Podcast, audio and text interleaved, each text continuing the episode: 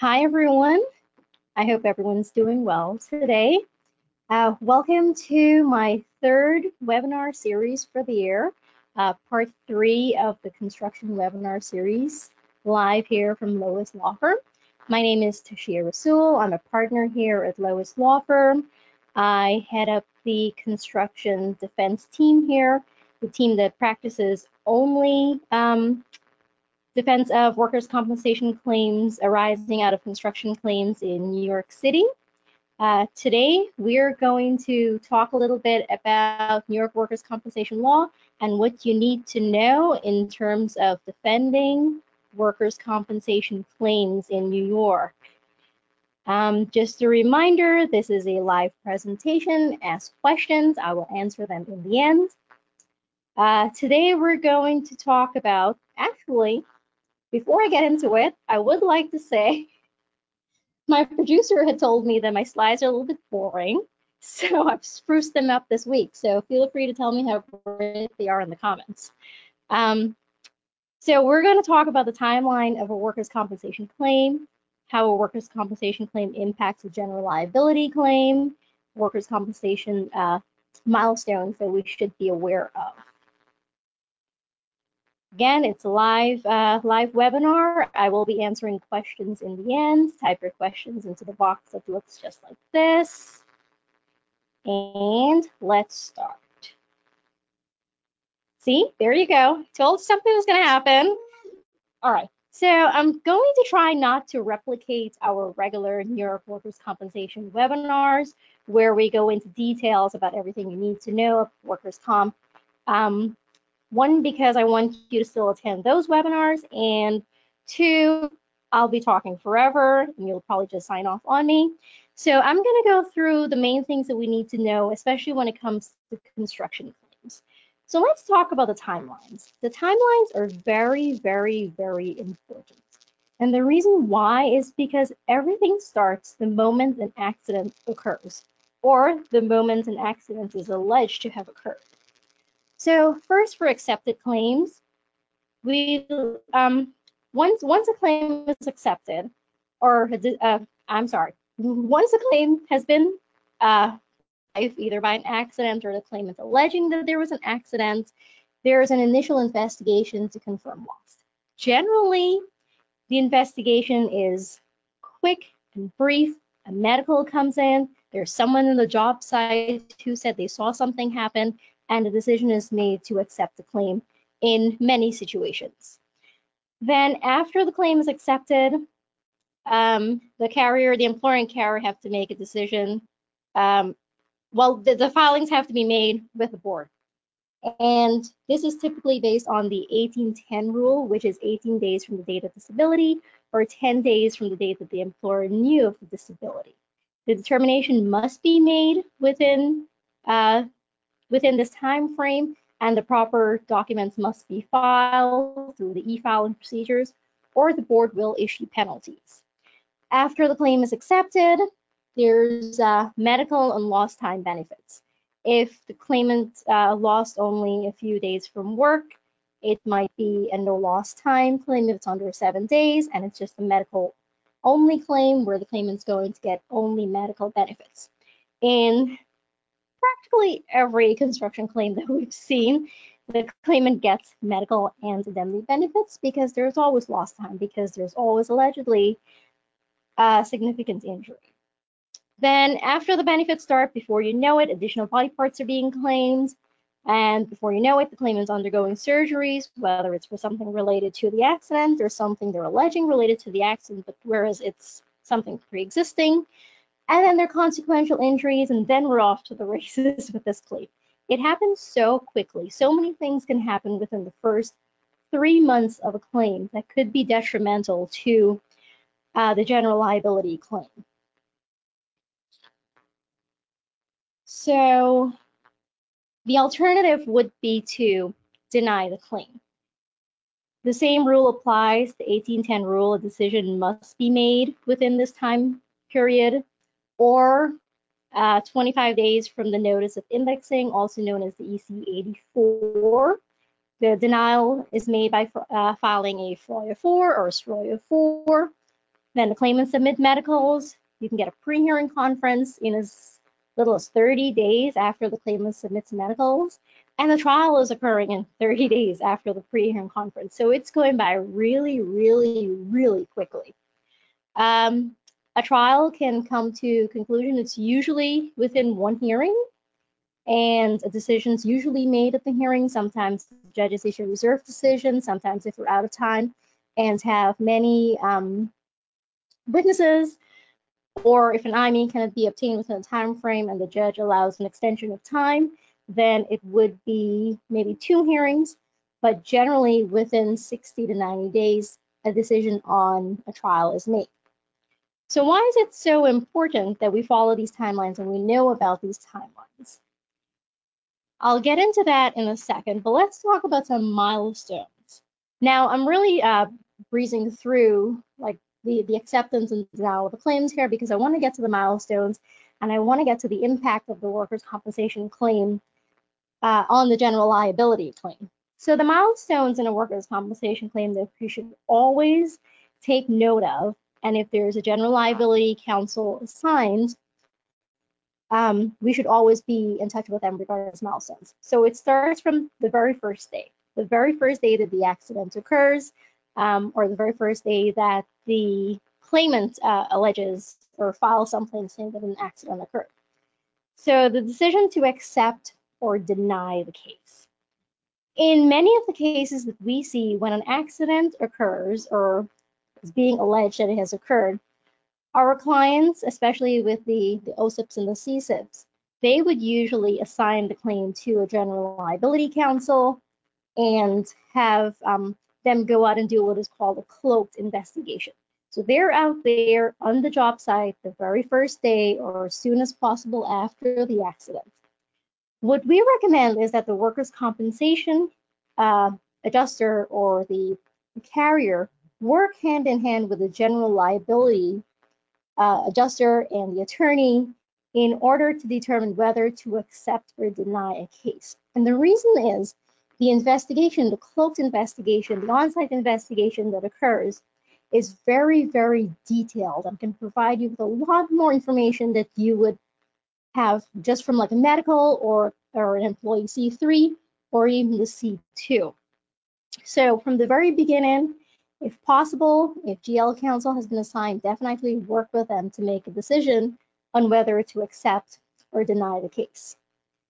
If you're speaking with witnesses, this is something that should also be discussed with general liability counsel because from their investigation, they would have a list of witnesses uh, that their investigators spoke with, and we know exactly what they need to say.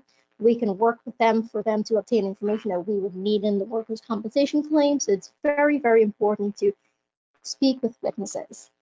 Now, just a reminder before I get through the rest of it. If there's no general liability counsel assigned, I think we should treat the workers' compensation claim like a general liability claim, especially when it arises out of a construction accident, because I think there's like a 95, maybe a 98% chance that there's going to be a general liability claim. And as I'm sure you've heard before, I've mentioned previous webinars, the workers' compensation claim drives the general liability claim. All right, so another milestone would be a trial. A trial is very, very important, of course, because if we lose a trial, the claim gets established.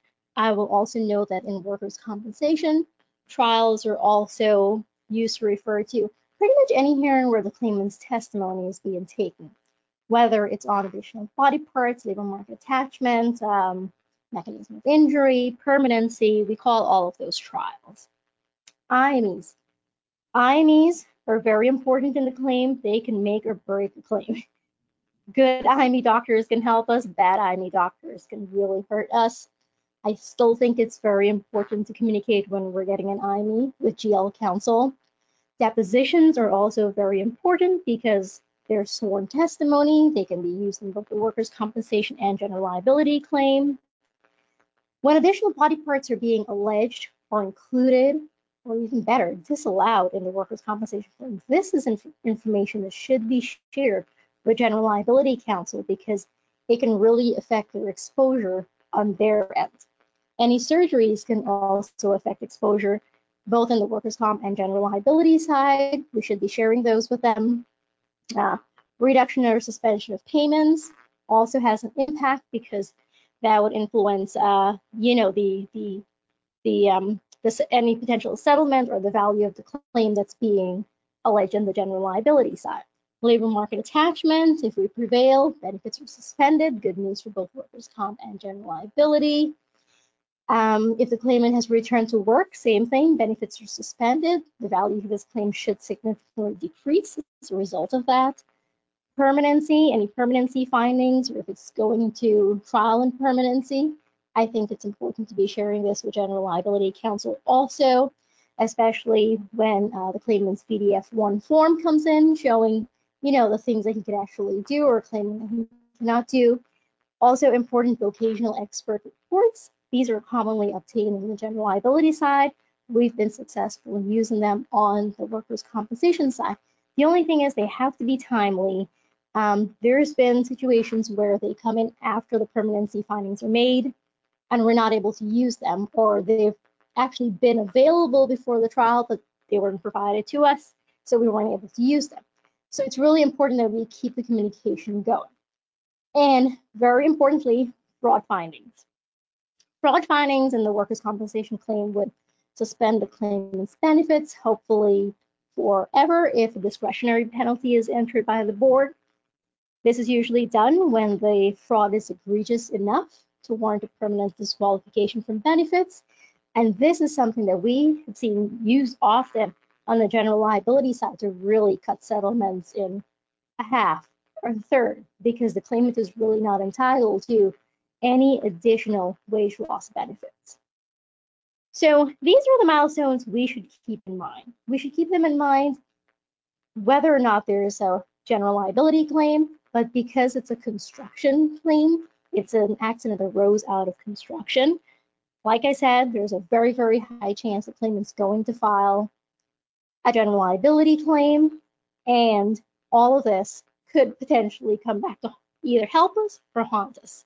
And I would like to see they help us as opposed to haunt us. So, like I said, it's really best to treat every workers' compensation claim arising out of a construction accident like a general liability claim. All right, so let's talk a little bit about the case. And this really hones in the reason why these milestones are so important. Workers' compensation claims, like I mentioned, they can go from date of accident to the end of trial within 90 days. Within six months, we've had two surgeries, three additional body parts, and the consequential psych that starts almost immediately in a lot of situations. On the flip side, the general liability claims, there's a statute of limitations of three years for them. Three years. Even for public entities, a notice of claim must be filed within 90 days. A lot of times the claimants wait until the claimants wait until close to the 90 days to file the notice of claim. The workers' compensation claim is already progressing. Things are already happening. We already had a trial. We already had witnesses, um, maybe an IME, depositions, the claimant has testified, and nothing's been happening on the other end. So, and then permanency can be reached in about two years. The case can technically be closed before the general liability claim is even filed. This is how crazy it is, and this is why we need to really, really pay attention to the workers' compensation claim. Um, let's talk about what possibly went wrong when we are way into the workers' compensation claim and then the general liability claim is filed. Sorry, I paused there a little to make sure my animation came in properly. All right, so we are one and a half years into the workers' compensation claim. We've had, we denied the claim we lost a trial. The claimant had two surgeries. He had consequential injuries. He hasn't returned to work. He hasn't been found to, um, labor market attachment hasn't been raised because we keep on saying, all right, our IME is finding a marked disability. There's no point in litigating. We'll just stipulate to an ongoing rate. Then, all of a sudden, a year and a half later, guess what? Claimant files his general liability claim, and we're we're in the oh shucks moment. What what do we what do we do now? What went wrong? The claimant could easily substantiate his general liability claim when a lot of things went spiraled out of control. The workers' comp claim just went off to the races. Everything's established. He's getting benefits. That's his general liability claim there. All right. So some of the things that we've noticed, and we are constantly counseling our clients with regards to how to uh, handle the workers' compensation claim and how to treat them. One thing that we see commonly happen is the claim is being accepted without doing a proper investigation. It comes in, there's one person on the job site who said, yeah, something happened. He told me something. I didn't see anything, but we believe him. Then the medicals come in and say that he hurt every body part from the head to toe. All right, seems legit. We kind of have some sort of uh, uh, matching stories here between this witness and the medicals. We're just going to accept the claim for all of the body parts. Or later down the road, new medicals come in, the IME, we get an IME uh, with regards to causal relation of additional body parts. And you can see it's the additional body parts. We just agree to accept them without taking any testimony, getting any witnesses, or cross-examining the claimant's doctor. The other thing we've seen is that we agree to rates. I mean, it's no secret that there are some really bad IMEs out there. They're coming back with findings of the 75% disability, total disability, and we just keep on agreeing to rates. Don't pursue a labor market attachment. A year and a half, two years into the case, we still haven't had a labor market attachment trial. We haven't done depositions in degree of disability. The claimant continues to get benefits. And then the GL claim is filed and it's really easily substantiated at this point. So let's prevent that from happening. You know, one of the things that I focus on a lot when I am speaking with my clients and handling my cases is to try to diminish or reduce exposure from the very beginning. Cut out the body parts. Get this guy to go back to work. That's surveillance, fraud finding. Um, try to get the best IMEs out there. Get all of it teed up so that when, not if, when he files a general liability claim, at least we can say we have a pretty solid workers' compensation claim, at least from our perspective, that we can use elements of it to defend against high exposure in the general liability claim. Of course, we wouldn't be able to, you know, be so helpful in things like general 240 strict liability. That's something that, you know, is either going to exist or not exist, but we can certainly help with the ultimate exposure of the general liability claim.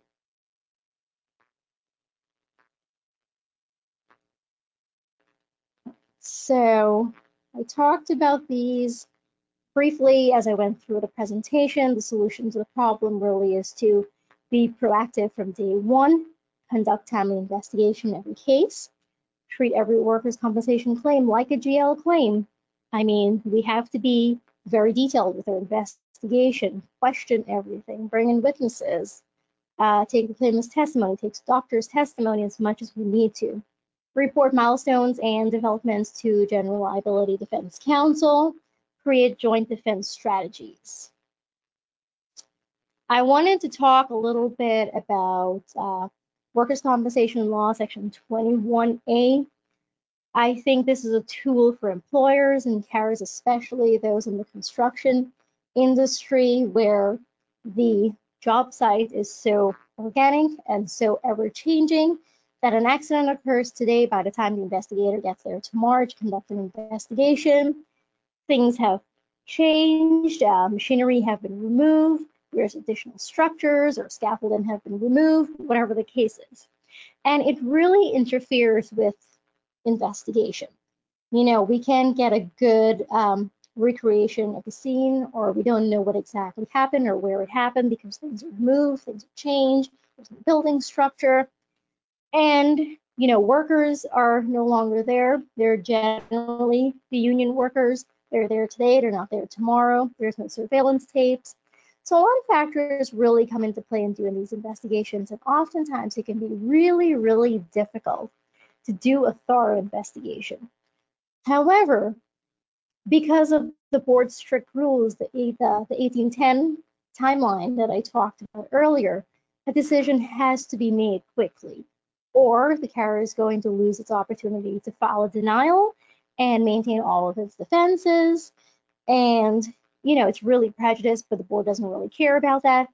And a penalty is usually issued. Usually the penalty is, I'd say, insignificant, um, but I think the solution to the problem would be to utilize the protections of Section 21A. So what exactly is 21A? It permits a carrier to take up to a year, 365 days, to determine whether it will accept or deny a claim when timely payments are made during this period and the claimant and the board are notified that such payments are made without liability. All right, so great. This is very helpful and I think it's a very powerful tool for employers and carriers, but we must be very, very careful because the proper forms must be filed, the case must be designated as being accepted without prejudice. And yes, you might be paying the claimant for several months or close to a year, but given the potential high exposure of these construction claims, I do believe that any amount of money that's paid out while a proper investigation is being conducted um, is worth uh, is worth the risk. Um, the investigation should be conducted. Many times we've seen the investigation comes back and it helps with the denial of the claim. And then the money that was already spent is just pretty much pennies in comparison to the potential millions of dollars that the general liability claim could be worth um, after the case is all built up. So I would recommend that we, you know, start thinking about using the benefits of this statute, but I think we should all be educated. It must be like calendared properly because if the 365 days go by and the denial document is not filed, the claim will be deemed to be accepted by the carrier, and then we can no longer deny it. Um, so what I would recommend is if this one's being, if this is being used, it'd be calendared maybe for like monthly reminders that a denial must be filed for the investigation to get done completely. And generally, though, I've never really seen any of my clients wait until close to a year to file a denial. Sometimes we just need a couple more weeks for the investigation to continue, you know? So within about 60 days, I've seen them uh, file the proper document saying, well, we're going to deny it based on additional investigation. And, you know, then the entire process of a pre-hearing conference and a trial set, we go through the motions. If a proper investigation is done, we win the trial. If not, the claim is established, but then we take all of the other necessary steps and we continue to defend the, the claim as best as we can. So keep this in mind. If you have any other if you have any questions regarding how 21A works, let me know, whether in the text box here, you can send me an email, and I'll be sure to go over it with you. So civil milestones we should be asking about.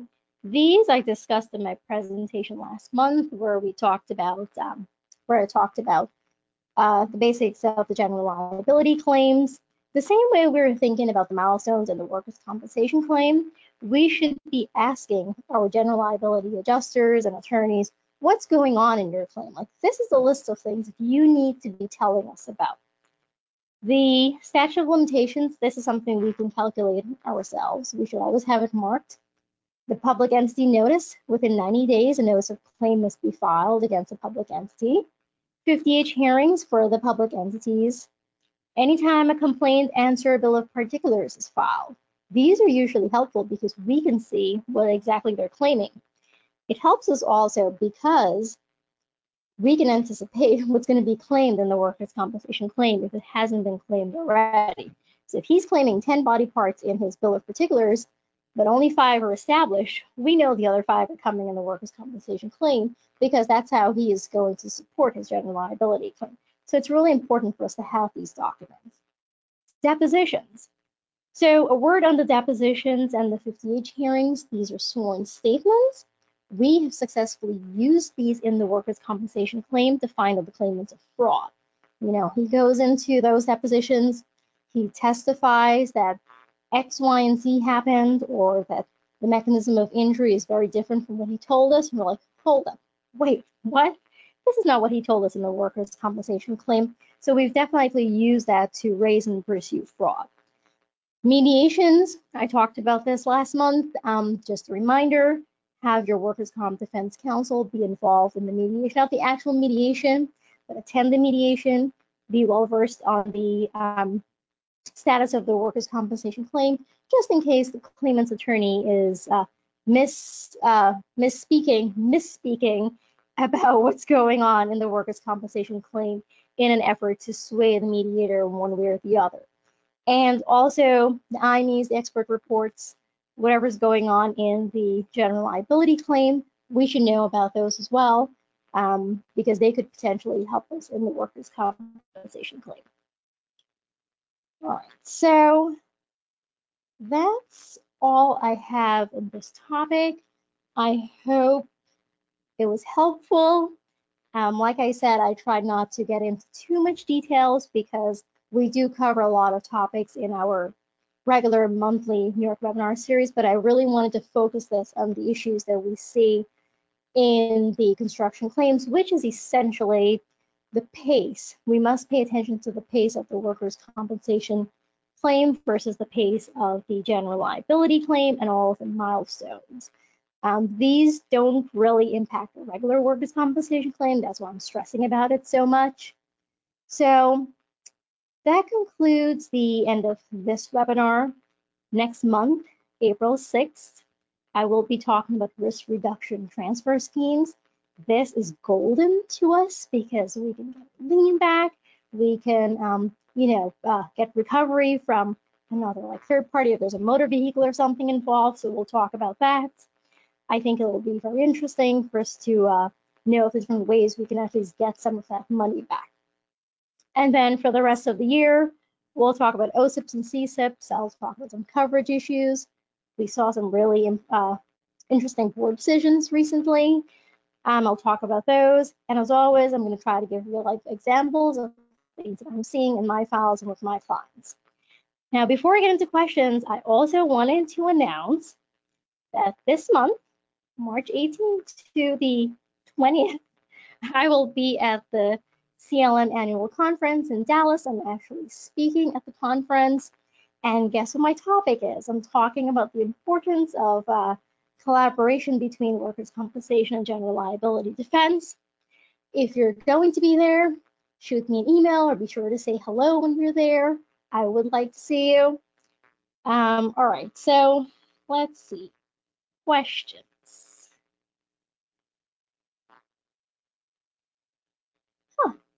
I don't have any questions. Did I do such a good job or was it so boring? Anyway, if you can think of any questions later, whether it's uh, a general workers' compensation question, something construction related, or if you want to hear more about the, uh, the protections of 21A, you can send me an email.